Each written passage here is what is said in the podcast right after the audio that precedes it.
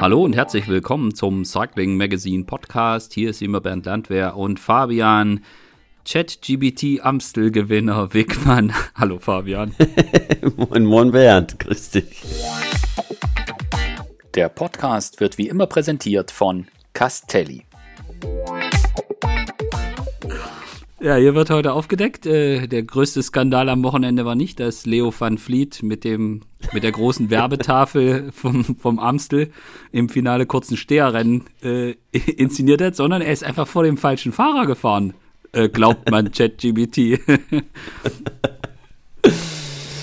Das war schon eine Nummer bei dem, ne? Äh, ja, genau, ChatGPT, das müssen wir mal kurz auflösen. Ähm Ja, machen wir. Ja, mein, mein Sohn wollte das im Urlaub unbedingt mal ausprobieren und dann haben wir spaßeshalber mal Fabian Wegmann eingegeben und äh, da hat äh, ChatGPT rausgelassen, dass ich äh, mal das Amstel Gold Race gewonnen habe. Also, liebe Kinder, nicht alles glauben, was ChatGPT euch sagt. Es ist keine vernünftige Suchmaschine. Es ist künstliche Intelligenz, die sich auch mal was ausdenkt. So, jetzt machen wir aber hier Schluss so. Mit Bildungsauftrag.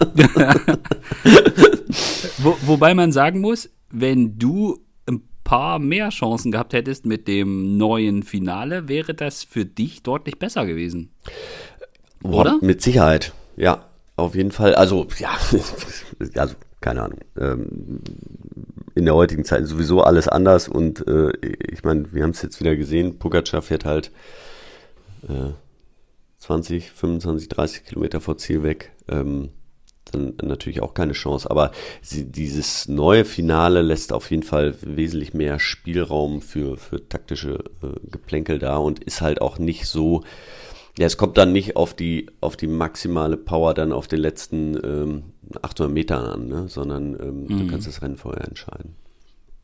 Ja, und möglicherweise könnte man, wenn Pogacar nicht am Start steht.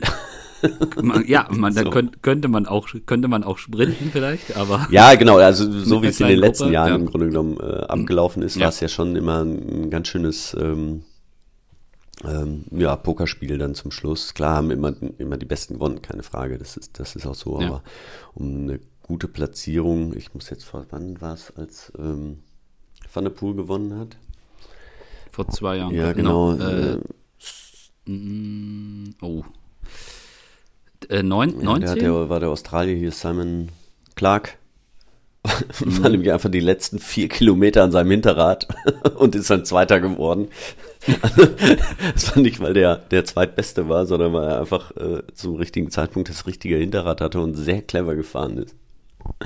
Ja, ja aber, aber gut. Sprung in die Gegenwart. Genau. Äh, wenn das Rennen so läuft, wie das in diesem Jahr gelaufen ist, dann ist das mit den, mit den Menschen wie Tadej Pogacar im Rennen fast unmöglich, äh, da gegen ihn zu gewinnen. Also aus meiner Sicht, also besser hätte das Rennen für ihn gar nicht laufen können. Also dieses, wir machen da schon mal eine Gruppe neunzig vor Ziel und er kann dann einfach jedes Mal, wenn es berghoch geht, äh, kann er einfach, wenn er möchte, gerne mal kurz am Gasgriff drehen und den anderen schon mal ein bisschen wehtun und dann macht er die Gruppe kleiner und dann setzt er am Keutenberg halt einfach seine Attacke und ist dann alleine. Also mhm. und dahinter fährt auch jeder gegen jeden für sich alleine. Äh, besser, also ich glaube, es gibt kaum ein besseres Radrennen für die Fähigkeiten von Tadej Pogacar als das Amstel Gold Race. Äh, und ich, wenn das auch noch so, also es lief ja wirklich für ihn, für seine Fähigkeiten, abgesehen vom Platten, nahezu perfekt. Mhm.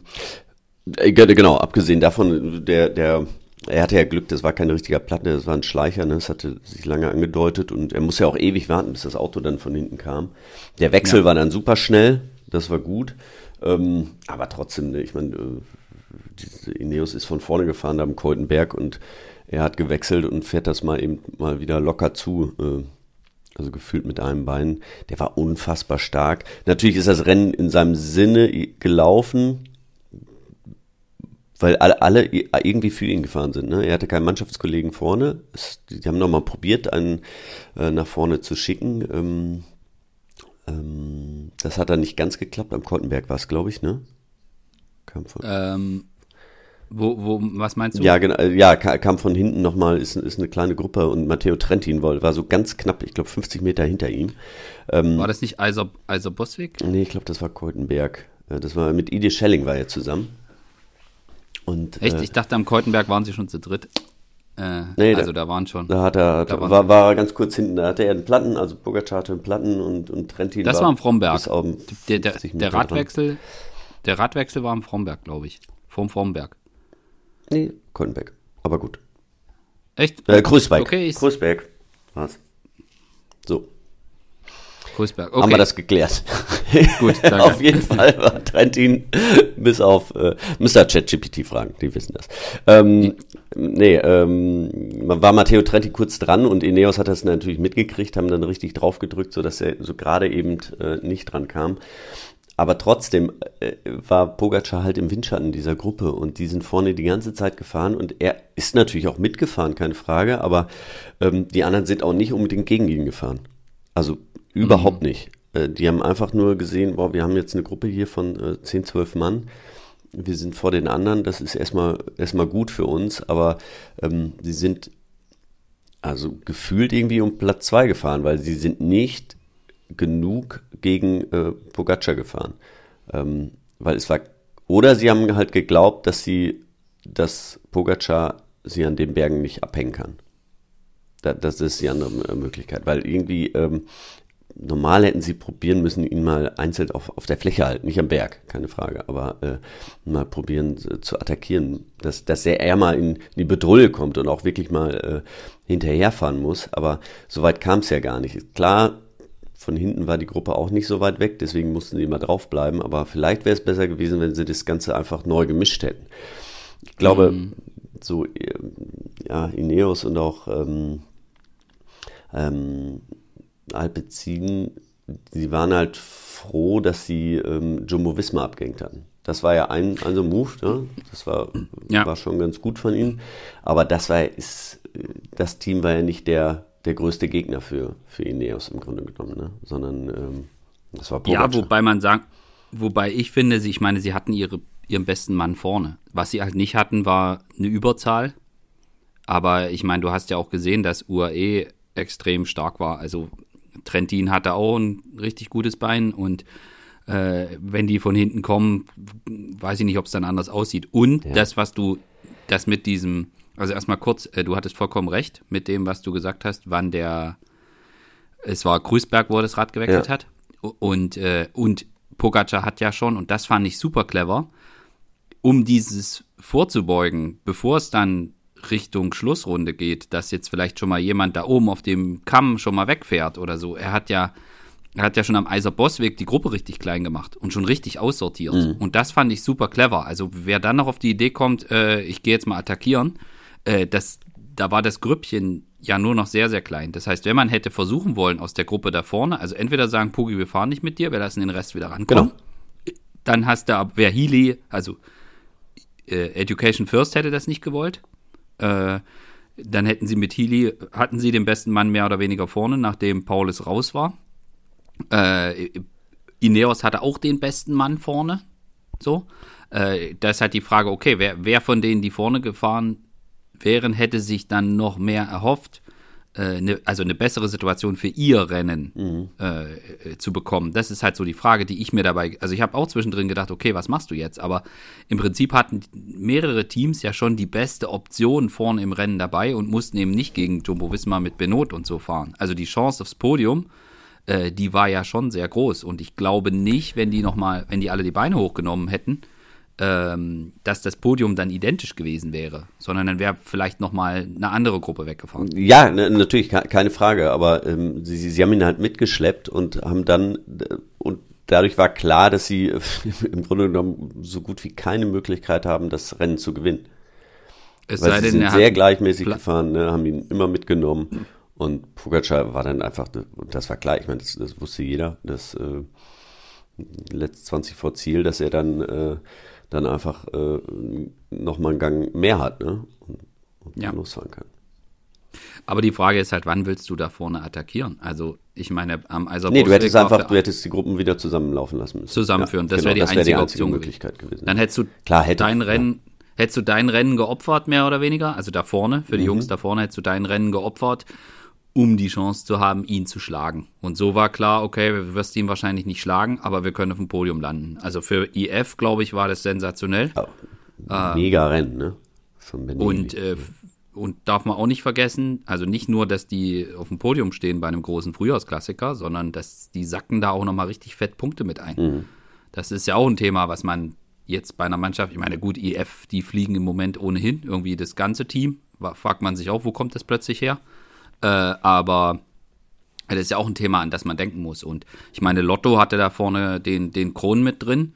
Äh, der, der holt dann auch noch richtig Punkte. Ich meine, der verpasst das Podium. Äh, viel hat auch nicht gefehlt, aber dieses, das, das, weiß nicht, ob er und Luzenko, ob sie dann abends noch drei Amstel trinken gegangen sind, ah, um das nochmal auszudiskutieren. Ja, also die sind ja wirklich bis auf zehn Meter sind sie, glaube ich, dann rangekommen, ne?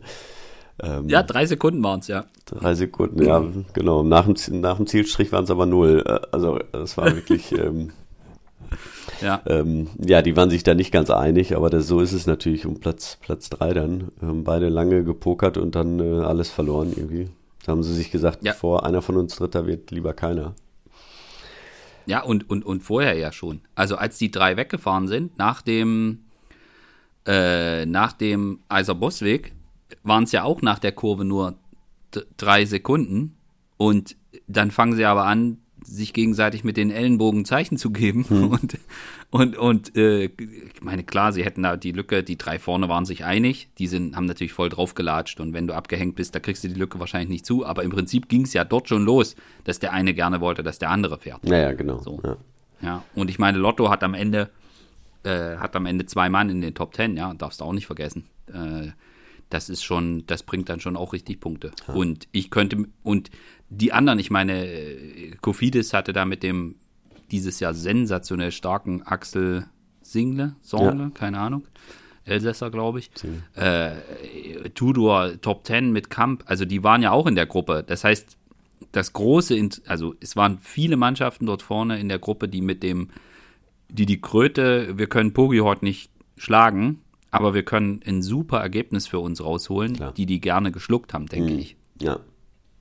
Und ich, wenn das wieder zusammenläuft, weiß ich nicht, ob dann, ja, ob dann Tudor einen Top Ten mitnimmt oder ob dann Lotto zwei Mann da vorne in nee, Top Ten drin hat. Nicht, ne? Dann, dann da so. wäre auf jeden Fall nochmal, ähm, ja, einer von Bahrain vorne gewesen und äh, Jumbo, Jumbo Visma. Jumbo, Bahrain, ne? genau, also, genau, genau, genau. Also insofern kann man, um das jetzt, was ich damit äh, ausdrücken wollte, man kann durchaus verstehen, dass die da vorne gesagt haben, gut, dann gewinnt halt Pogi. Ja.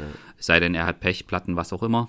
Äh, dann gewinnt halt Pogi und äh, wir haben aber ein Top-Ergebnis. Äh, wir fahren jetzt trotzdem mit dem. Ja. Das ist in Ordnung. So, und das, das muss man halt an der Stelle, gab auch kurz bei Twitter eine Diskussion, ähm, da fährt man halt nicht gegen Pogacar an der Stelle, sondern da fährt jeder für sein Rennen und für sein Maximum. Und äh, dann kommt halt sowas bei raus. Ist für den Zuschauer natürlich, wenn du dann irgendwie denkst, ja, der gewinnt da mit dem Finger in der Nase, was soll das? Ähm, ja, aber äh, jedes Team hat sein Interesse, hat seine Chancen und versucht für sich das Bestmögliche rauszuholen. Mhm. Und dann schluckt man halt auch mal die Kröte, dass Pogi da gewinnt. Ja. So. Ja. Wobei, ich weiß auch nicht, der hätte wahrscheinlich auch gewonnen, wenn sie, wenn alles nochmal zusammengelaufen wäre. Ja, jein. Ähm, also, ähm, Danach wäre es, glaube ich, ein bisschen schwieriger gewesen, aber ich meine, der Keutenberg, das, das, das wusste man vorher schon, ja, also wenn, wenn muss er da attackieren. Das ist ein Berg, der kann ja auf Stärke wegfahren, der ist ja stärker als alle anderen. Und ja. ähm, wenn da eine größere Gruppe noch gewesen wäre ähm, oder er es da nicht geschafft hätte, wegzufahren, dann wird es auch im Finale für ihn schwer, bei dem Rennen. Hm. Ja? Das, hm. Bei Lüttich ist das vielleicht auch nochmal was anderes oder Flèche Wallonne, da kommt es wirklich auf die, auf die reine Stärke dann hinterher drauf an, aber da, ähm, die anderen Berge danach waren nicht mehr, sind nicht mehr so, äh, so schwer, dass er da seine, ähm, ja, seine Stärke am Berg da so ausspielen kann, ne? Also der, der Koldenberg, das ist schon äh, der Berg, der ihm am besten von allen gelegen hat. Hm. Jetzt machen wir hier an das Amstel. Hast, müssen wir noch irgendwas? Im, also über die äh, Van Vliet-Situation. Paar, paar Windschattendiskussionen. äh, oh. nur, also mein, meine Meinung dazu äh, war, äh, ja, Ge- geht Ach, gar nicht, ne? Ich meine, das ist seine mhm. Aufgabe. Ich meine, ich mein, bin ja auch bei äh, drei Rennen sportlicher Leiter und das ist eine meiner Hauptaufgaben, ähm, vorne das, das Rennen freizuhalten. Und äh, das ist so, äh, als wenn, wenn ein Schiri sich immer vor den Ball stellt oder vor den, ja. vom Gegner oder, äh, oder dem, dem Richtigen ja. den Ball zupasst. Also ähm, das ist ja genau das, was man nicht machen sollte. Ähm, sollte jemandem nicht passieren, der so lange äh, ein Radrennen organisiert und so lange schon sportlicher Leiter ist. Definitiv. Also ich teile deine Meinung. Aber Pogacar äh, hätte trotzdem gewonnen, das ist äh, meine andere Meinung. Genau, es hat, es hat den Ausgang des Rennens nicht beeinflusst, vielleicht die Abstände, aber sowas darf halt einfach auch nicht sein. Und also es hat ihn schon, schon beeinflusst, bin ich mir ganz sicher, weil man hat das manchmal gesehen, dann waren auf einmal zehn Sekunden, hatte der dann mehr danach. Aber, ja, aber das Ergebnis halt wäre das gleiche genau, gewesen. Ich glaube halt trotzdem, dass, dass wenn es mhm. hart auf hart gekommen wäre und die bis auf fünf Sekunden rangekommen wären, dass Pogacar dann nochmal einen hätte drauflegen mhm. können. Ja, und ja, einfach, man holt sich damit halt wieder Diskussionen rein, die völlig unnötig sind und das muss er eigentlich auch wissen. Aber gut, ich meine, Leo van Vliet ist, glaube ich, schon ein spezieller Charakter. Ich kenne einige Geschichten über ihn und keine ist so, dass ich jetzt, das ist jetzt, dass ich es gut fände, die jetzt hier zu erzählen. Von daher, äh, ja, muss er, muss er mit der, muss er mit der Kritik leben. Und äh, das, die ist absolut berechtigt und da, sowas darf halt einfach auch nicht passieren. Mhm. Und äh, mit dem Amstel-Schildchen da oben auf dem Dach, gut, da wissen wir, wer sich gefreut hat äh, drüber, aber die haben da gute Sendeminuten gemacht, aber fürs Rennen und ist das natürlich komplett doof. Ja, ja ich sehe das, das, das andere ist einfach auch super gefährlich. Denn äh, mhm. wenn da mal einer äh, nur einen Schritt vormacht und der, äh, der Fahrer, der muss eine Vollbremsung machen, da hat es hinten keine Chance. Ne? Und als Fahrer, wenn da einer auf der Straße steht, kannst du immer besser ausweichen. Also es ist einfach, einfach gefährlich, fertig aus. Und deswegen sollte es nicht sein. Ja. Und was man generell sagt, also um das jetzt nochmal, äh, es kann immer mal passieren, gerade wenn so ein Rennen und schmale Straßen und man muss mal nach vorne ziehen oder so, äh, dass so ein Auto mal vorbeifahren muss und dann möglicherweise ein Fahrer da mal ganz kurz einen Vorteil von hat. Sowas kann passieren im Radrennen, äh, auch im Sinne der Sicherheit, weil es nicht immer die Möglichkeit gibt, äh, aufgrund der Renndynamik, dass man das, dass man das ausschließen kann. Ja. Aber dann sollte es halt so sein, dass man dann schnell die Fahrzeuge wieder nach vorne zieht und nicht da gefühlt äh, erstmal zwei Minuten äh, Steherrennen macht. Ja. ja, und es war auch nicht nur einmal, ne? Das war es dann nee. auch noch. Ja. ja. Aber gut. er hat ja, gut, äh, machen wir jetzt einen Haken dran, wir müssen jetzt auch nicht sämtliche Interviews von ihm nochmal, ich glaube, er hat das jetzt unterdessen verstanden äh, und äh, man darf gespannt sein, was da nächstes Jahr passiert und ich packe das mit in die Van Vliet äh, Story-Schublade. Lass uns lieber nach vorne gucken. Äh, Flèche Wallonne am Mittwoch mit äh, Tiefgehen ähm, an der Mur de Huy, äh, denke ich, wird äh, ablaufen wie immer. Das ist schon, äh, wir nehmen jetzt hier am Dienstag auf, das ist schon morgen. Lass uns aber auf das letzte Frühjahrsmonument gucken. Lüttich, ja, aber ganz kurz, Lüttich, wer gewinnt? Naja, also Herr Pogacar. Ich, es fühlt sich schon hart nach Ardennen-Trippel an.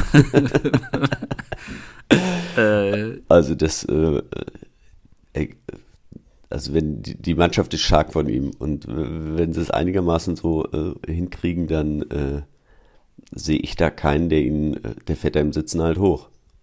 Und hält ja, aber meinst du ab? Meinst du, dass äh, er da vielleicht auch, dass man da vielleicht auch sowas sagt wie, äh, er konzentriert sich auf ähm, der konzentriert nee, sich okay. auf jedes Rennen, was er fährt. Und der will ja, jedes Rennen gewinnen. Ja. Ich habe den noch nie irgendwo gesehen, dass er sich geschont hat. Deswegen glaube ich, wenn er fährt, dann will er auf Sieg fahren und so wenn sie nicht alle gegen ihn fahren und einfach mal eine Gruppe fahren lassen und die Mannschaft so mega unter Druck setzen und er das selber nicht hinterherziehen kann, dann, ähm, mhm. da, da, dann sehe ich da, ähm, ich meine, Pidcock ist super drauf, gar, gar keine Frage, aber ähm, ich sehe ihn da nicht, nicht, äh, dass er da stärker ist. Also, liebe Hörer, wahrscheinlich hört ihr den Podcast, nachdem der Flèche Wallonne schon passiert ist. und, es, und es hat äh, Jonas Vingegaard gewonnen. Nein, glaube ich nicht. Aber äh, ja, keine Ahnung. Ähm, der fährt, glaube ich, gar nicht. Von daher nee. kann das, kann das nicht passieren. Aber nein, äh, Spaß beiseite. Äh, ich glaube, man wird nicht so viel Geld zurückkriegen, wenn man wenn man da fünf Euro auf, äh, also so viel mehr Geld zurückkriegen, wenn man fünf Euro auf Tadej Pogacar setzt. Okay. So. Lass, lass uns aber trotzdem lieber an äh, Lüttich-Bastogne-Lüttich abarbeiten, denn äh, da habe ich ein paar Themen, die ich höchst interessant finde. Äh, wir haben dort äh, einen Remco, der zurückkommt. Mhm. Äh, wir haben ein paar mehr Teams, die im sehr, sehr starkes Aufgebot hinschicken. Und wir haben ein Rennen, was nochmal deutlich schwerer ist. Und äh, die Frage, die sich da für mich stellt, ist, bietet das vielleicht auch den anderen Mannschaften taktisch mehr Möglichkeiten, gegen Pogacar zu fahren?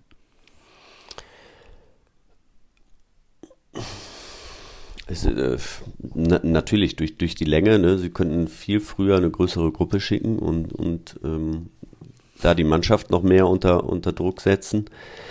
Ähm, vom Rennen an sich kommt so ein langes Rennen ihm natürlich entgegen, weil auch, auch die Helfer, ich meine, ähm, die sind Helfer, weil sie nicht die Kapitäne sind, weil sie nicht die Besten aus dem, aus dem Team sind.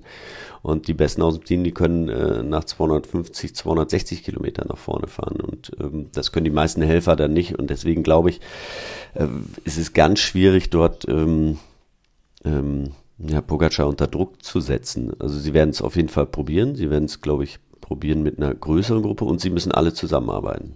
Dann können sie ihn mhm. da, ähm, da unter Druck setzen. Ähm. Aber wann musst du da losfahren? Also ich meine, Redoute ist wahrscheinlich zu spät, weil das ist äh, da zu ist spät, weil also da gehe ich davon aus, äh, dass dann äh, ja Pogacar auf jeden Fall äh, seine Attacke setzt oder die, ne, auf jeden Fall ist er da äh, ganz vorne mit dabei und äh, Remco wird auch dabei sein und wenn wenn sie beide super drauf sind, fahren sie da schon zu zweit weg, ne? Mhm. Also wenn, ist das so Cote Vanne, also dieses dieses Triple, dieses, äh, das da gibt, ähm, das ist dann aber auch schon hundert Kilometer vor Ziel, ne? Ich meine, da war das ist so eigentlich, dass da das Rennen oder ja, da, da beginnt es im Grunde genommen, ne? Ähm, bei diesen drei Bergen hintereinander. Ähm, da wird das Rennen immer äh, schwer gemacht, aber das weiß Pogacar mittlerweile auch. Und wenn es sein muss, fährt er da mm. auch mit denen mit. Der lässt sich da nicht überraschen oder pokert nicht und sagt, ach, dann äh, lassen wir mal fünf Leute fahren oder, oder sechs oder zehn, die holen wir gleich schon wieder ein. Da äh, mm. wird er, glaube ich, seine Mannschaft schonen und einfach selber dabei sein. Und entweder geht die Gruppe und sie fahren mit ihm, so wie beim Amstel, oder ähm, sie fahren halt nicht und dann ist alles wieder zusammen. Mhm. Ich mache jetzt hier an der Stelle mal kurz einen Schlenker äh, für die Strecke. Also du kennst es deutlich besser als ich, aber äh, um jetzt die Hörer vielleicht an der Stelle, wenn wir jetzt hier mit Cote Vanne und so weiter um uns schmeißen, mal kurz mitzunehmen. Also die Strecke ist äh, knapp zweihundertsechzig Kilometer lang, geht von Lüttich äh, gen Süden und nach Bastogne und da ist man nach, ich weiß nicht, hundert Kilometern rund und dann geht es wieder zurück und der Rückweg ist deutlich schwerer. Und da beginnt es schon, ja, du hast es gerade gesagt, also hundert vor Ziel geht es dann schon, schon los mit den ersten Cotes, also mit den ersten Anstiegen, äh, längeren, steileren. Und da gibt es dieses, wovon du gesprochen hast, halt so ähm, eine Phase, wo es, wo es, wo es, ja, drei quasi sehr, sehr dicht hintereinander sind. Und dann noch die Haute Levée kommt dann auch noch hinten drauf. Und äh, dann, ja, so groß sind die Abstände zwischen den Anstiegen nicht mehr. Aber in der Vergangenheit war es schon auch immer so, äh, dass die Redoute, und die kannst du gleich nochmal ein bisschen näher bringen, äh, den, den Hörern, äh, dass das schon eine Schlüsselstelle ist, weil es halt einfach ein super langer, super schwerer Anstieg ist, wo schon sehr oft auch die Entscheidung äh, im Rennen gefallen ist. So, und das Finale hat sich im Vergleich zum vergangenen Jahr ein kleines bisschen verändert, im Vergleich zum vorletzten Jahr äh, wenig. Äh, da ist nochmal ein Anstieg äh, hinzugekommen im Vergleich zum vergangenen Jahr. Genau, die Côte Forche ist das. Äh, also vor der äh, Rochefaucon äh, kommt nochmal ein Anstieg, also zwischen La Redoute und äh, Rochefaucon. Ähm, und das kommt mit Sicherheit auch Pogacar entgegen, das Finale, ne? Ähm, Also ich bin mir sicher, egal wie es ist, seine Attacke muss er an der Rochefoucauld setzen. Und da wird er auch probieren, wie bei den letzten Rennen auch, äh, alleine anzukommen. Ähm, klar, er hat jetzt natürlich nochmal äh, sind nochmal ein paar andere Gegner mit dabei, ne? Und vor allen Dingen äh, Remco, ähm, der lässt sich so leicht nicht abschütteln. Und das, das wird halt echt spannend ähm, ja, zu sehen sein, wie er, ob, ob Remco ihm da in der jetzigen Form äh, folgen kann oder nicht. Meinst du, also ein Sprint zwischen den beiden würde ich auf Pogacar tippen? Ja, grundsätzlich ja, ähm, aber nach so einem langen Rennen ist es, äh, und, und äh, Pogacar hat sich auch, äh, normalerweise fährt er clever, aber er hat auch schon ähm, das eine oder andere Rennen auch verbockt, ne? Also ähm, da muss man einfach gucken, ähm, das ist, äh, würde ich eher so, äh, ja, fünfundfünfzig, fünfundvierzig sehen, ne? Ähm, wie es dann wirklich ausgeht. Aber natürlich, mhm. wir haben ja auch noch eine Menge andere Fahrer, ne? Also das, die sind ja jetzt nicht der einzigen, aber wenn es jetzt wirklich auf die Stärke äh, und wenn die zwei da dort wegfahren, mhm. ich, ich sehe nur Remco, der äh, an der Rochefoucauld ähm, Pogacar die Stirn bieten kann. Mhm. Aber das heißt für alle anderen, sie müssen sich irgendwas ausdenken. Und äh, das wird gar nicht so einfach, weil vermutlich ja sowohl nee, Pogacar als auch Remco natürlich ein starkes Team haben, was das Rennen auch zu ihren Gunsten kontrollieren möchte. Also nehmen wir mal an, da formiert sich jetzt irgendwie eine Gruppe, wo irgendwie ein Kwiatkowski oder so mit dabei ist und vielleicht einen Pello Bilbao und einen Alex Vlasov oder was, äh, dann wird ja, werden ja Quickstep und U A E nicht zugucken. Äh, genau. Und dann sagen, ja, komm, gib den mal dreißig Sekunden, sondern die werden dann, wenn es geht, das Ding zubücken. So, und ähm, das, und das, der Rest, also nach der Redoute irgendwie wegzufahren aus der Gruppe, wenn die da Vollgas hochhacken, da sind wahrscheinlich eh nur noch höchstens ja, das können nicht zehn, viele, fünfzehn ne? Mann da. Genau. Also eben, so. Und dann, dann wird's auch, dann brauchst du auch nicht anfangen, jetzt irgendwie zu denken, oh, ich hänge jetzt hier mal Pogi irgendwie ab. Äh, ja, und selbst das heißt, wenn, müssen, dann, dann, dann brauchst du ja eine halbe Minute mindestens bis zur äh, Rochefoucauld. Weil, weil um dann die davor ist ja zu auch, bleiben, die, ja. Die ist unten richtig steil, also richtig steil, dann äh, setzt sie kurz ab, geht sogar ein ganz kleines Stück runter und dann zieht die sich so ganz eklig übers Feld oben rüber. Und ähm, selbst wenn du da ja an der Côte Forsch zum Beispiel äh, weggefahren bist und dann einen Vorsprung hast, dann hast du ja mehr Energie schon mal investiert und die hat ähm, Pogacar dann äh, gespart und fährt die dann an der Rochefoucauld wieder zu, ne? Holt, holt das dann da wieder raus. Also ich, äh, ich sehe ich, ich seh das wirklich ganz, ganz schwierig, wenn er, wenn er nicht irgendwie, ja, wenn es die irgendwie mal auf einer Windkante vorher vielleicht mal auseinanderfliegt oder sowas, weißt du, wenn mhm. sie ihn so richtig unter Druck setzen können. Ähm, mhm. Das müsste, glaube ich, sein. Aber wenn Wenn er immer dran bleibt und er keine Probleme hat, weil was was was wollen sie machen? Also dieses dieses Trio da, Côte de Vannes, äh, Stockhöhe und äh, Haute-Levée, das ist halt hundert Kilometer vor Ziel. Und wenn ja. du den da wegfahren willst, dann musst du schon ganz viel investieren. Und dann sind es ja noch hundert. Und äh, wer hält das so lange durch, ne? Ja, du kannst, also... Also der, das ist ja immer, ne, du, du, man sucht immer was und sagt, ach, ja, musste man halt vorher attackieren. Ja, aber das Rennen ist ja, gleich genau. vorbei. Also ja, normal, wenn du, äh, ja, wenn du gut drauf bist, wartest du ein bisschen ins Finale und dann hast du äh, ein, zwei Schüsse frei und dann, ähm, dann ist der Ofen aus, ne?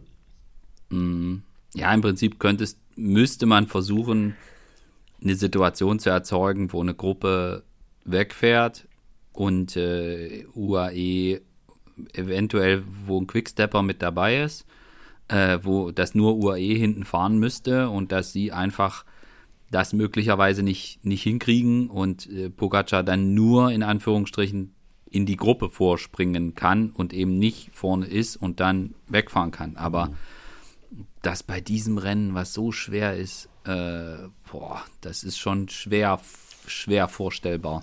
Ja, also wie ich es ja vorhin auch gesagt habe, beim Amstel hätten sie es vielleicht machen können. Also einzeln attackieren auf der, auf der Fläche. Du, du brauchst einen Pogacar ja. nicht am Berg äh, zu attackieren. Also nee. äh, gar keine Frage. Auf der Fläche, ja, ja wenn, wenn dann fünf Leute im Wechsel ständig attackieren, dann, ähm, dann kann er nicht vielleicht nicht jedes Mal, wenn du mit Schwung von hinten kommst, dann ja. muss auch er irgendwann mal pokern und sagen, so jetzt, jetzt warte ich. Ja. Nur ähm, aber dafür braucht es halt auch, dass die anderen dann immer ihn hinterherfahren lassen. Genau. Dann darf keiner, das ist halt, äh, müssen wirklich alle gegen ihn fahren. Ne? Also, und das würde ich erstmal sehen. Also da würde ich erstmal sehen, dass wenn da, keine Ahnung, äh, der, der Andreas Krohn von, von Lotto wegfährt, dass dann die anderen drei, die, die, da, die da noch drumherum stehen, sagen, ja, Pogi, mach du mal, ich lass den jetzt mal wegfahren, sonst, sonst fährt der halt weg. Dann gibt es ja schon irgendwie, dass I F dann sagt, ups, äh, nee, das möchten wir jetzt mal so nicht, der Honoré soll da jetzt mal mitgehen. Und dann fahren sich wieder gegenseitig hinterher. Mhm. So, das ist halt, ja, da sind wir wieder bei dem Punkt, den wir vorhin kurz diskutiert haben. Fährt, fahren sie alle gegen Pogi oder und, und, und Remco? Oder äh, fährt jeder irgendwie sein Rennen und versucht irgendwas mitzukriegen. Und ich meine, wir haben das, wir haben das in Lüttich auch schon gesehen, äh, das Rennen, also da kann ein schlimmer Sturz passieren und es kann auch mal einen Tadej Pogacar erwischen und es kann auch mal einen, einen Platten zur Unzeit geben, wo man nicht mit einem super Radwechsel das noch rechtzeitig schafft. Also auch diese Dinge können alle passieren.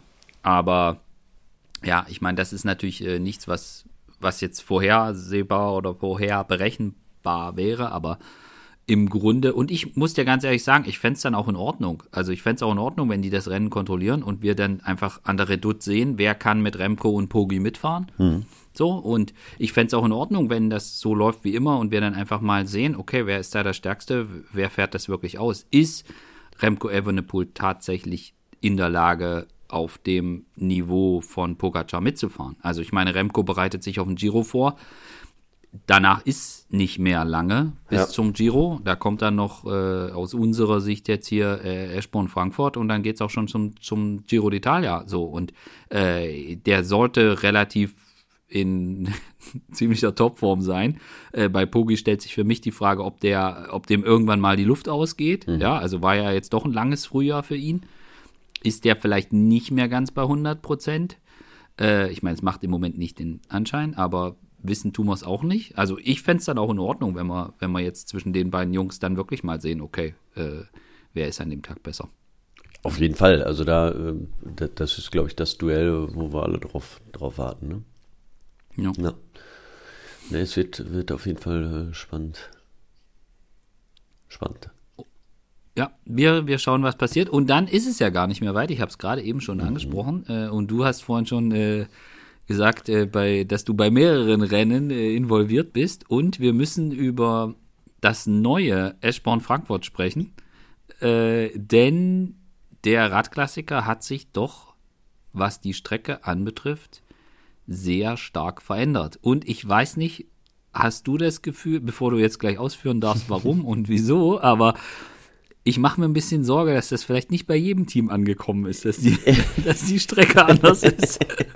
Ja, ich habe ähm, hab auch so ein bisschen das Gefühl, also die, die, die Teams halten sich auch noch sehr, sehr zurück mit der Meldeliste, das muss man auch sagen. Ja. Ähm, wir sind heute dieses Jahr wirklich alle extrem spät dran, deswegen kann es durchaus sein, dass sie sich doch alle angeguckt haben und, und deswegen einfach noch warten und vielleicht auch die anderen Teams mhm. überraschen wollen.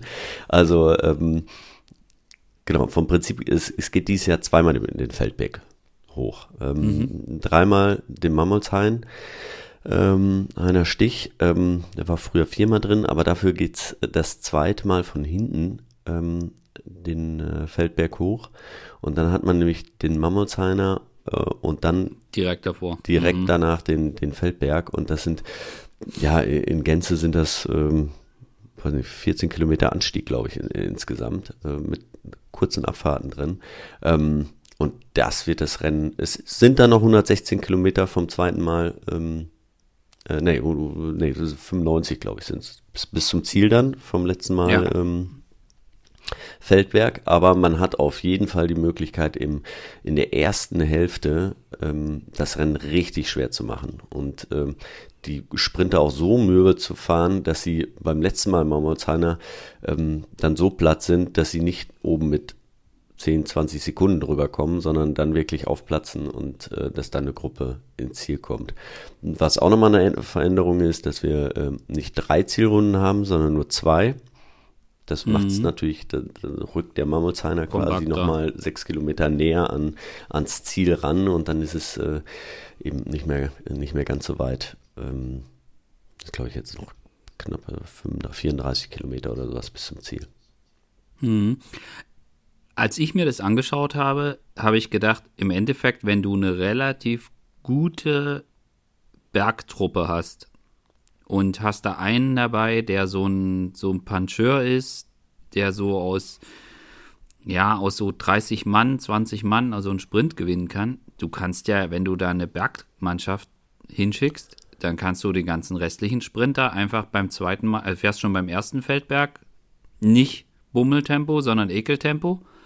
Und dann fährst du beim zweiten, beim zweiten Feldberg hoch, fährst du einfach die ganzen Sprinter hinten raus. Genau. Und dann hast du noch, und dann hast du noch dreißig Mann oder sowas und mit denen kreiselst du bis ins Ziel, da kommt auch keiner mehr zurück. Weil dann ist, hast du oben, also da ist ja die Lücke dann am Feldberg, das sind dann nicht irgendwie dreißig Sekunden, wo man dann sagt, oh, das fährst du dann wieder zu, sondern da kannst du ja schon mal richtig aussieben. Genau. Genau so ist es, ne? Also, aber dann müssen sich ein paar Mannschaften einig sein und, und früh genug da äh, Bambule machen und, und es auseinanderfahren. Du brauchst jetzt, glaube ich, gar nicht unbedingt, ähm, es wird kein reiner Bergfahrer, das, das, das wird keiner schaffen, ne? Also ein reiner Bergfahrer gewinnt nicht äh, Eschborn-Frankfurt, aber. Nee, aber ähm, so, so, so ein bergfester Puncheur, wie ich, wie ich meinte genau, gerade. Ne? Weißt du, so, so. Also jetzt eher also eigentlich wäre es so äh, perfekt, sag ich mal, für so einen äh, Maximilian Schachmann in Topform, ja? Ähm, genau, das, so, ja, ja. Ähm, so, solche Leute, die, ähm, die das richtig schwer machen und dann ähm, aus dem Taunus mit, äh, oder vom letzten Mal Feldberg, wenn sie dann äh, zweieinhalb Minuten haben, dann das ausbauen, dann kommt keiner mehr von hinten. Ne? Dann hat, hast du vielleicht eine größere Gruppe eben ähm, mit fünfzehn, zwanzig Mann, dreißig Mann und äh, dann fahren die das hinten nicht mehr zu. So die Theorie. Mhm. Ähm, also Das, ich meine, in den letzten Jahren, es wurde ja auch schon immer so ein bisschen schwieriger, auch das Rennen, aber ähm, auch letztes Jahr, das war, ist ja auch von Höhenmetern, es war kein ein, einfaches Rennen, aber die Teams haben halt, ähm, jeder hat einen Sprinter mitgenommen und jeder hat gesagt, ja, fahrt ihr doch mal, wir haben einen Sprinter dabei. Ja. Und das wollten wir jetzt einfach dieses Jahr mal äh, ausprobieren, ob das auch äh, anders geht. Ein paar Teams werden es mit Sicherheit wissen und wissen es auch. Also auch mhm. so ein paar... Ein deutsches Team heißt es auf jeden Fall. Ein, ein deutscher Fahrer, der um die Ecke wohnt, der das auch ganz gut ja. fand. Also auch, glaube ich, für John ist das eine, durchaus eine Möglichkeit, ähm, da nochmal ganz vorne zu landen. Ähm, er ist in einer Mega-Form, also er ist, er ist mhm. top drauf. Ähm, der kann auch, wenn er will, wirklich sehr gut über die Berge fahren. Besser als... als die meisten äh, Sprinter, ähm, ich, wir haben es jetzt gesehen in den letzten Jahren, im reinen Sprint ist er nicht mehr so schnell wie früher. Aber eben, wenn er bei dreißig Mann noch dabei ist und er äh, die Form so ein bisschen konservieren konnte von Roubaix, was ja ein Wahnsinnsrennen war von ihm, ähm, dann, dann, dann sehe ich ihn halt auch ganz vorne. Ich hätte gedacht, dass es für ihn vielleicht sogar zu schwer ist. Aber das hängt halt, wie gesagt, das kommt, wahrscheinlich... Natürlich, das kommt drauf an, wie, wie, von, wie dein Gefahren wie ist. Gefahren aber ich, wenn das jetzt irgendein Rennen wäre, würde ich auch sagen, das ist, und das würde er auch sagen. Ja, wenn, mm. wenn das jetzt im Baskenland irgendein, in Spanien äh. Rennen wäre, würde er sagen, naja, auf gar keinen Fall fahre ich damit. Dann mache ich nicht. Aber das ist ja sein Heimrennen, sein Hausberg. Ich meine, das geht durch, durch seinen Ort durch und äh, mm. da kann er nochmal zwei Schippen drauflegen, da bin ich mir ganz sicher. Und das, das wird mm. er auch. Und er weiß, wie man die Berge fährt. Also das ist wirklich, das ist alles. Das ist auch ein fünf, Vorteil. Zwei gell? Kilometer von ihm, ja, genau kennt, ja. Auch von der Seite, von der anderen Seite. Du hast immer mal wieder die Möglichkeit, so ein bisschen durchzuatmen. Also das, die Strecke kennt er wie aus der Westentasche. Er ist top motiviert. Er weiß auch, dass er sich bis wohin er sich genau quälen muss, weil er sich dann wieder ausruhen kann und. Ähm, ähm, es kommt drauf an, wie die anderen natürlich fahren. Ja, wenn jetzt, mhm. wenn zehn Teams mit, mit richtigen bergfesten Leuten da äh, schon richtig wegfahren, kann er da natürlich nicht mit den allerbesten Bergfahrern drüber fahren. Aber äh, hundert vor Ziel ist auch die Frage, ob da schon alle all in gehen. Mhm. Ja, das ist, äh, hm? genau, das ist ja und der er Punkt, muss da nicht, mal, also er, er könnte da rein ja. theoretisch All-In gehen und kann sich dann wieder erholen. Aber um jetzt da mal, also ihr habt ja die Strecke nicht für John gemacht und auch nicht für Max Schachmann und auch nicht gegen die Sprinter, aber äh, was, was war die, was war der, was war die Idee, also es ist ja schon ein um das Rennen einfach ein bisschen attraktiver Eingriff. zu machen, ja, also, also mhm. beziehungsweise die Fahrweise, der, wir probieren die Teams und die Fahrer so ein bisschen unter Druck zu setzen und zu sagen, so äh, animiert das Rennen mal wieder. Ähm, mhm. Das ist einfach, das war immer ein sehr spannendes Rennen, immer ähm, äh, ja mit vielen Wechseln, immer viele Spitzengruppen und, und Fluchtgruppen und ne und in den letzten, also gerade im letzten Jahr hat schon fast keiner mehr wirklich at- äh, probiert in den Spitzengruppen. Natürlich am Anfang ja. schon, die kleineren Teams, aber die sind dann irgendwann eingeholt worden und dann hat es kein Team, kein World-Team so richtig ernsthaft probiert, das Rennen mal auseinanderzufahren, weil alle gesagt haben, das wird doch eh gleich ein Sprint. Und mhm. ähm, ja, dadurch war, war es einfach nicht mehr, für den Zuschauer nicht mehr so, so attraktiv. Und das ist jetzt ja. unser, unsere Überlegung, ähm, ja, da mal vielleicht einen, einen anderen Akzent zu setzen. Ob das klappt, mhm. ke- keine Frage, Wie, keine, weiß ich nicht. Ne? Ähm, weiß man, ja, weiß man klar, nicht, muss das, man auch das liegt jetzt auch an den, an den, an den Teams. Wie gesagt, ähm, was auf deine Frage nochmal zuzugehen, du hast ja gesagt, äh, haben die Teams sich das alles angeguckt? Wissen die, was auf sie zukommt? Ja. Glaube ich schon, weil in der Vergangenheit waren, ähm, da hatten wir einen Monat vorher, waren alle Sprinter fix. Ja, und da hatten alle okay. Teams ihre, ihre Leute da äh, fixiert. Und das ist jetzt gerade, sind sie sehr, sehr verhalten mit, ihren, mit ihrer Anmeldung noch. Mhm. Ja, das äh, ist ja ein Indiz dafür, dass man sich Gedanken macht und nicht genau, die und vielleicht Standard- doch alle Gruppe. Einfach warten und, und auch den anderen Teams nicht zu zeigen, ja, wir kommen jetzt mit dem Sprinter. Und vielleicht kommen sie dann doch mit, mit anderen Fahrern. Wie ist denn das eigentlich? Gibt's da, du, du kennst ja einige, die jetzt bei, bei Mannschaften arbeiten, kennst du ja sehr gut, auch aus deiner aktiven Zeit. Ist das dann schon mal so, dass die dich dann auch anrufen und sagen, du Fabian, äh, was habt ihr dann da gemacht? Was, was ist jetzt da? Was ist da los? Oder du, ist durchaus, ja, auf jeden Fall. Also ich habe äh, schon äh, zwei Teams haben angerufen. Ich meine, die Sache ist ja heutzutage, es ist auch nicht mehr, äh, die Strecke ist ja nicht mehr wie ne? früher. Wie, ja, ne? ja, also das ja. ist, das ist natürlich auch so. Ähm, die haben die G P S-Daten, können sich das Profil rausziehen. Ähm, da brauche ich denen nicht, nicht so viel erklären. Ja, ja. Ne? Aber ähm, ja, auf jeden Fall. Und äh, angerufen und gefragt, ähm, wie sieht's denn da aus, wie schätzt du das ein? Ist natürlich dann immer, ja, ich muss da natürlich eine ehrliche Antwort geben. Klar, mache ich auch. Klar, natürlich. Und äh, ja, meine Nummer kann mich anrufen. Ich meine, das, das, das ist ja, Profil ist ja auch da. Ist ja auch im Interesse des, des Rennens. Und äh, ich könnte mir vorstellen, dass, ich meine, der Termin von Eschborn-Frankfurt war ja noch nie leicht. Also du bist, mhm. äh, du bist da in Konkurrenz mit der, mit der Romandie meistens, du bist kurz vom Giro d'Italia, du hast, äh, bist, hängst noch hinten dran an den, an den Frühjahrsklassikern, warst aber immer eher das Rennen für die flämischen Fahrer als jetzt für die Ardennenfahrer. Also das ist, geht ja auch darum, so ein bisschen die Position des Rennens zu suchen. Und ich könnte mir vorstellen, dass äh, man damit vielleicht nicht, dass es jetzt nicht dazu führt, dass man jetzt noch mehr von diesen Top-Berg-Weltstars oder sowas an den Start kriegt, aber ich könnte mir vorstellen, dass es im Sinne der Dynamik des Rennens äh, in, deutlich was bewegt, wenn Mannschaften wie zum Beispiel jetzt auch ein Team wie Arkea oder Cofidis, dass die halt einfach sagen, ey, guck mal, wir haben da ein World Tour-Rennen,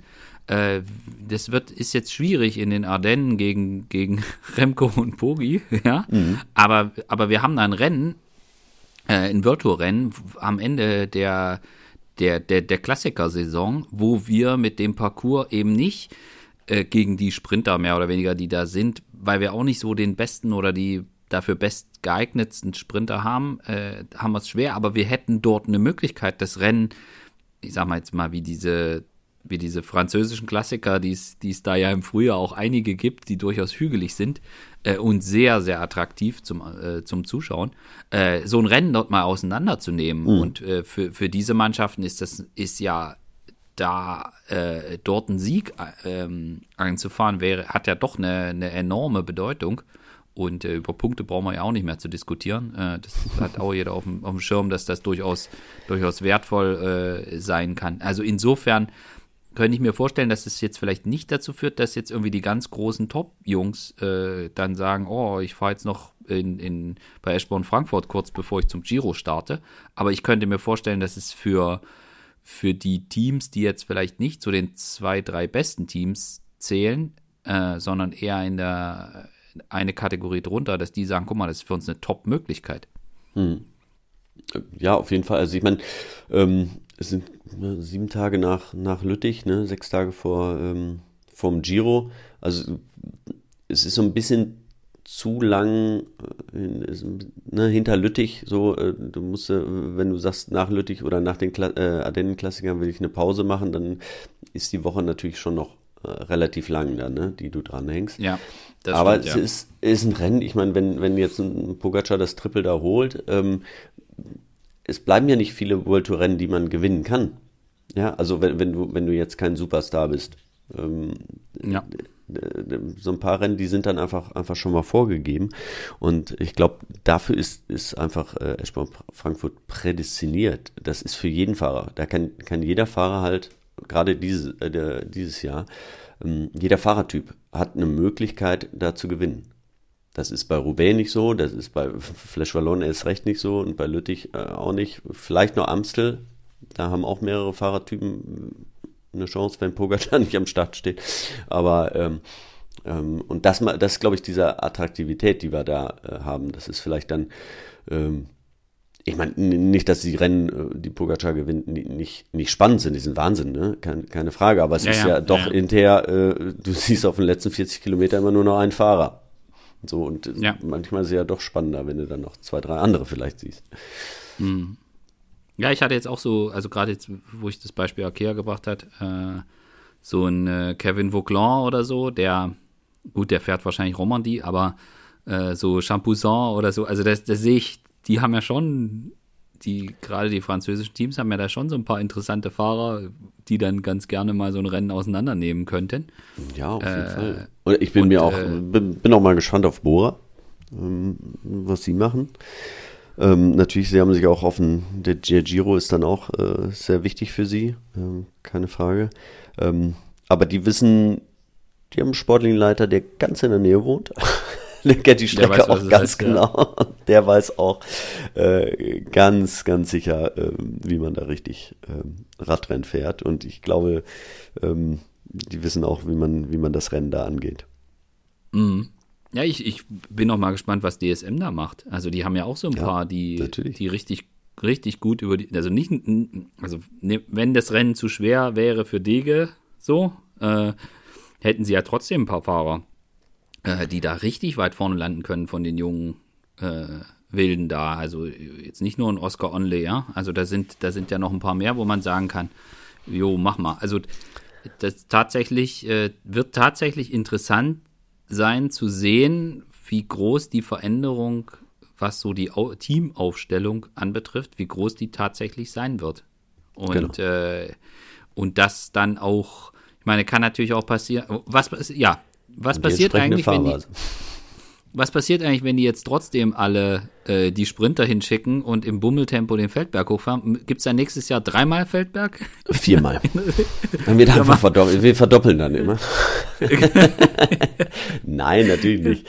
Äh, na, nein, Aber das ist ja geil. Nein, es, es gibt schon, schon Überlegungen, so, nochmal noch mal was viermal. anderes zu machen. Auch dieses Jahr einen Teil mussten wir einfach machen, weil wir halt auch Äh, Straßensperrungen haben, da werden Teile Straßen neu gemacht und ähm, wir können nicht jedes Jahr auch die, dieselben Strecken fahren und das wird nächstes Jahr auch noch nicht sein, da ist eine, eine große Baustelle, die wird jetzt zwei Jahre äh, lang sein und da ist ein großer Abschnitt, der einfach gesperrt ist und da müssen wir uns natürlich auch wieder was, was Neues einfallen lassen und ähm, äh, nein, zu, wir werden es nicht auf die Spitze treiben. Also das, das, das auf gar keinen Fall. Ähm, aber wir werden ähm, ja einfach probieren, ein paar Anreize äh, schaffen ähm, für die Fahrer, für die Teams, das Rennen vielleicht anders zu gestalten.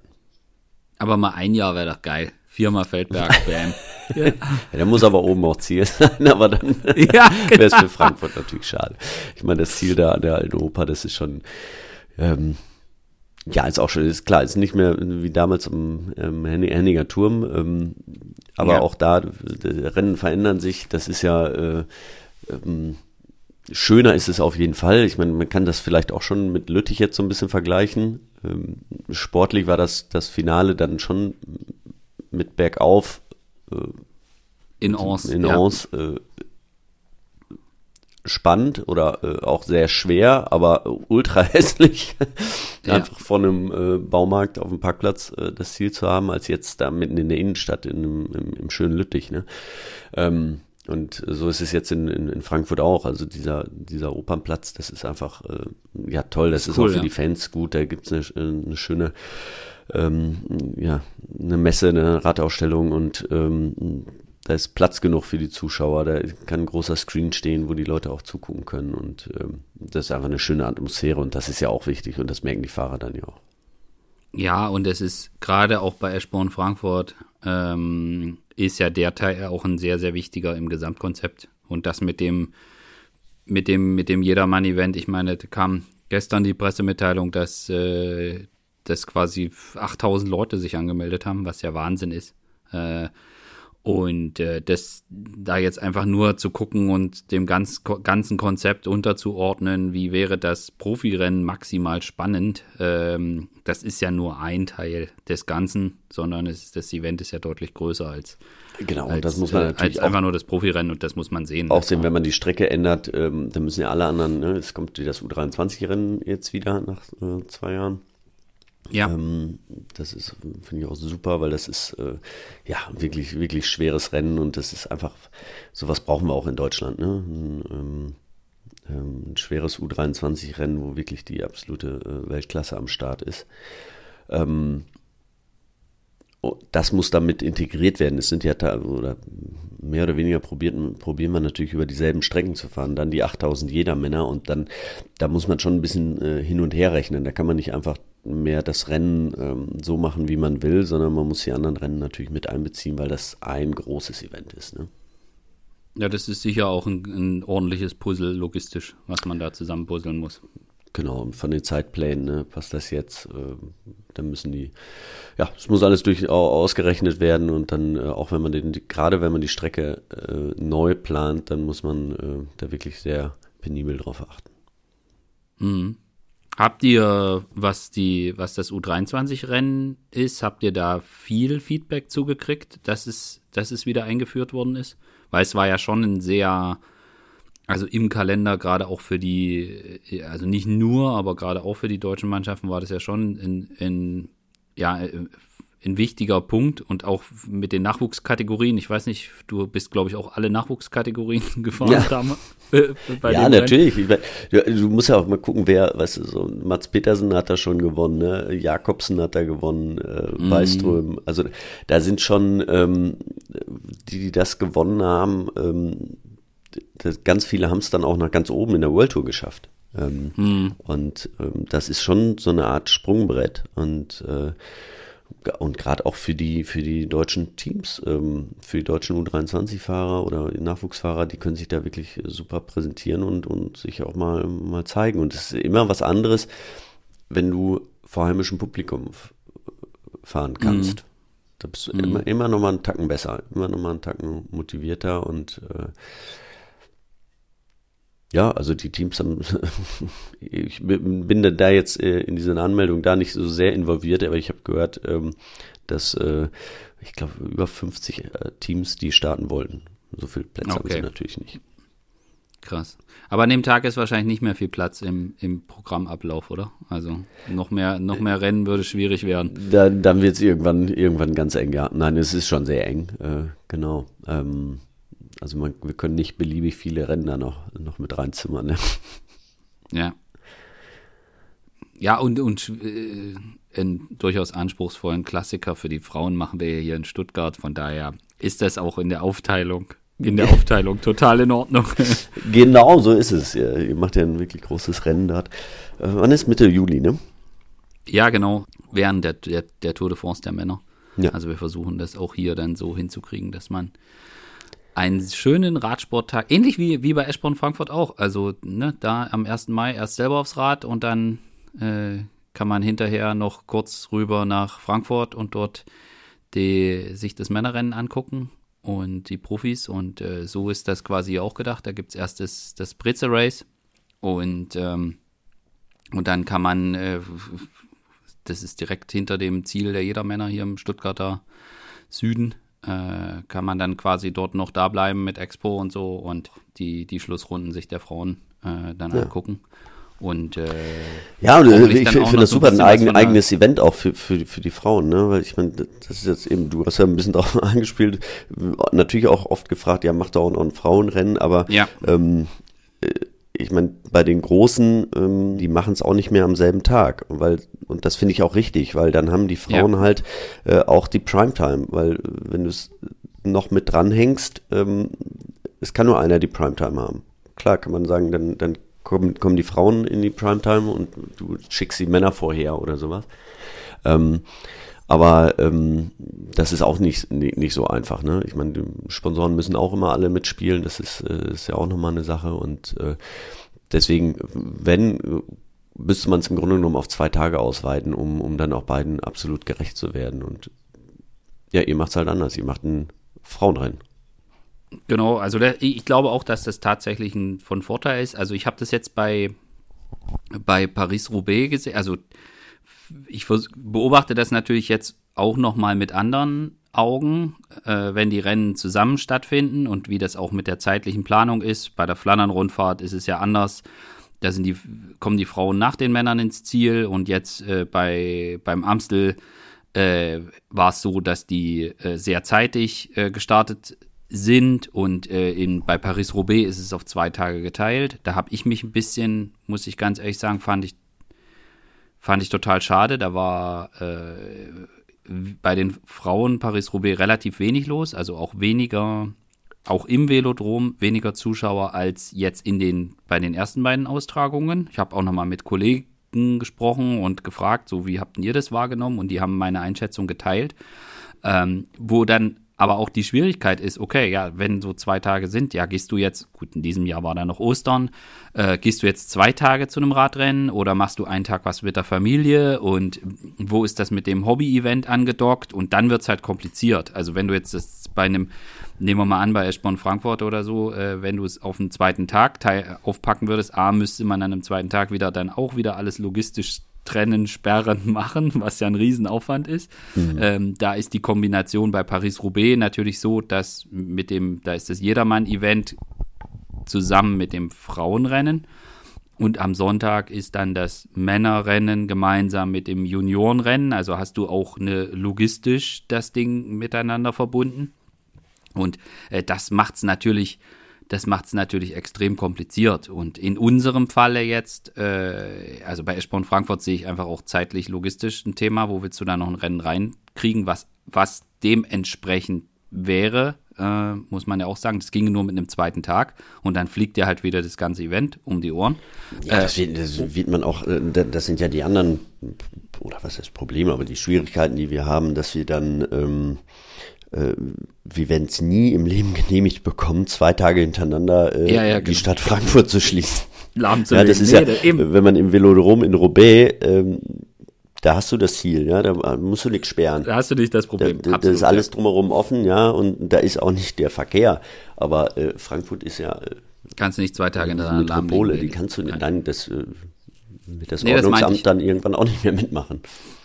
Nee, man müsste dann was anderes opfern, wenn man das mit reinbringen würde und äh, das ist halt so die Frage und ich glaube, ich bin mir auch nicht sicher, ob das unbedingt sein muss, also ich glaube, ich glaube tatsächlich, dass, dass die Chance, wenn man eigenständige Events hat, jetzt auch perspektivisch, dass den Fokus, das was du meintest, den Fokus drauf zu lenken, dass das, dass das ein Vorteil ist ja. ähm, und äh, ich glaube, also das ist auch so das Feedback, was, was ich so einsammle, rechts und links, auch mit Teams und Fahrerinnen, Ähm, dass das, dass das durchaus was ist, wo man, wo man einen Vorteil drin sehen kann.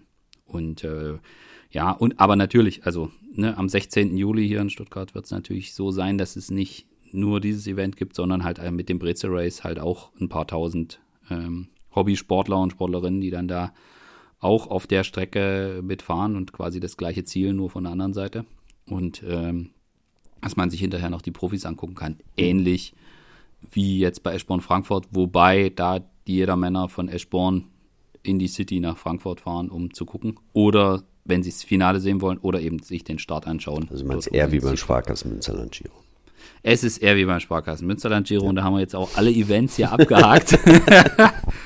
äh, nee, es, äh, ja, ich, ich, also ich finde es, also ich muss ganz ehrlich sagen, ich, ich, dadurch, dass ich jetzt mit einer anderen Brille auf diese Veranstaltungen gucke und gerade auf die, in den Kombinationen tauchen doch immer wieder neue Themen auf, die mir so nicht klar waren oder wo ich dann auch so logistische Sachen einfach dann erst äh, erkenne, dass die da dahinter stecken. Das muss ich schon sagen. Das hat, da hat sich mein, also früher war ich, ich war jetzt, jetzt nie so jemand, der dann laut erstmal aufschreit und sagt, ja, die müssen doch und so. Das mhm. bin ich vom Typ her nicht, aber waren dann schon so ein paar Dinge, wo ich gedacht habe, ja, warum machst du nicht so oder warum machst du nicht so? Und wenn du dir mal die Uhrzeiten anguckst bei manchen Rennen, wo die Frauen starten, wenn man dann mal rechnet, okay, wann müssen die aufstehen, wann müssen die frühstücken und so weiter, genau. äh, das, da kommt man dann auch an den Punkt und sagt, oh, echt jetzt, ist das, äh, ist das gut so? Äh, aber an vielen Stellen geht es logistisch nicht. Und dieses Jahr beim, beim Amstel Gold Race zum Beispiel, dadurch, dass die Konstellation der Strecken so sind, mussten sie auch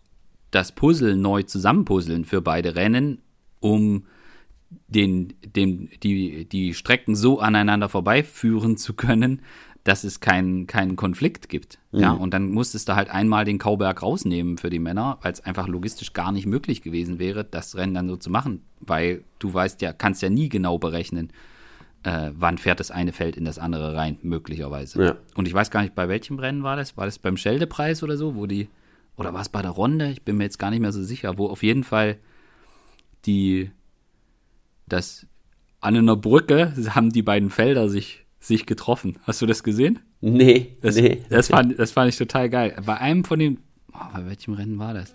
Da sind die einen oben über die Brücke gefahren und die anderen unten drunter, das Feld. Das fand ich mega cool. Ja, das ist auch ich, gut für Zuschauer. Defi- ja, gut. Genau. Bin mir aber nicht ja. mehr sicher, wo das war. Nein, eben äh, genau das, was du sagst. Ich meine, äh, ich als Rennfahrer früher habe immer gesagt, ja, sind die doof, können die nicht da fahren oder warum fahren wir jetzt den Schlenker und da nicht? Sowas, obwohl ich mich damit einigermaßen befasst habe, ja, und sechzehn Jahre das mhm. auch professionell gemacht habe. Die andere Seite, die, das merkst du erst, wenn du es selber mal durchplanst und, und selber äh, damit konfrontiert bist mit diesem Problem, ne? Und, und man merkst, was das alles äh, wirklich mit sich zieht. Ja, das stimmt, ja. Also für, für die Hörer, die das vielleicht nicht wissen, um das jetzt hier an meiner Stelle nochmal disclaimermäßig klarzustellen, also ich bin einer der Initiatoren des Women's Cycling Grand Prix Stuttgart und Region hier in Stuttgart am sechzehnten Juli und äh, quasi da mal kurz die Seite gewechselt. Und bei Fabian war, ist ja bekannt, dass du nicht nur bei Eschborn-Frankfurt unter Deutschland-Tour, sondern auch beim Münsterland-Giro da dich sehr, sehr intensiv mit Streckengestaltung und Rennorganisation und Ähnlichem beschäftigst. So ist es. Ja. Gut, dann gehe ich jetzt wieder zurück in meine Rolle als Journalist mhm. und äh, kümmere mich mal hier um Tour, Tour of the Alps und äh, so langsam mit Blick Richtung Giro d'Italia und so. Das kommt dann auch wieder podcastmäßig auf uns zu, ja. Worauf ich mich schon freue. Und es ist auch tatsächlich so, äh, dass ich die, meine kleine Krise nach den Pflasterrennen äh, überwunden habe das und jetzt schön. so, lang, so langsam die Vorfreude kommt, auch auf den Giro. Aber erstmal Lüttich.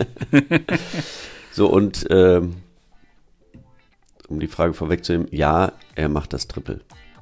Okay, ja. Gut, dann logge ich das hier so ein und, und ziehe dich im, wenn dem nicht so kommt, ziehe ich dich im, im Giro, Giro-Vorschau-Podcast, ziehe ich dich richtig Kannst mit. Kannst du mich hier Gas nehmen, ja. Alles klar. So machen wir das. Gut. Gut, danke Fabian, danke an alle fürs Zuhören, bis zum nächsten Mal. Vielen Dank Bernd, vielen Dank fürs Zuhören. Bis dann, ciao, ciao. Ciao.